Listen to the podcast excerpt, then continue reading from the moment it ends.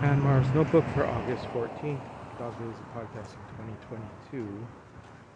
So, funny thing happened when I finished reading an uh, ebook recently. Got a little pop-up uh, notification in the Kindle app showing, so what was it? Because you liked this book, so and such, such and such. Here's some more books just like it.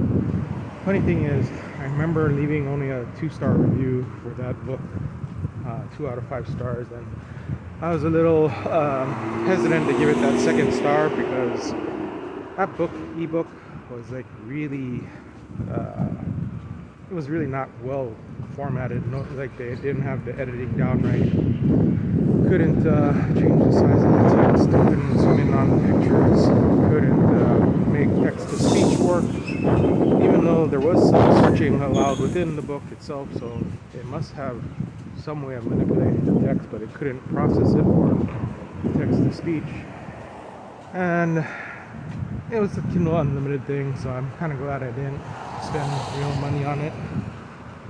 The story itself was only okay, but uh, it just got me thinking about Amazon and their recommendation model, because if it thought I liked that book and was trying to recommend something based on that two-star Uh, review, gotta seriously question whether the, any of their review, any of their uh, recommendations are worthwhile at all. And let's see. To be fair, it didn't look like it was the books that they recommended. They didn't did not look as though it was heavily influenced by that uh, two-star review, because it was pretty much the same books I've seen them more or less always uh, recommend for me. Uh, the book lineup only changes uh, gradually over time, from what I noticed. And come to think of it, I'm also kind of assuming that the recommendations for Audible and uh, Amazon Kindle stores are the same.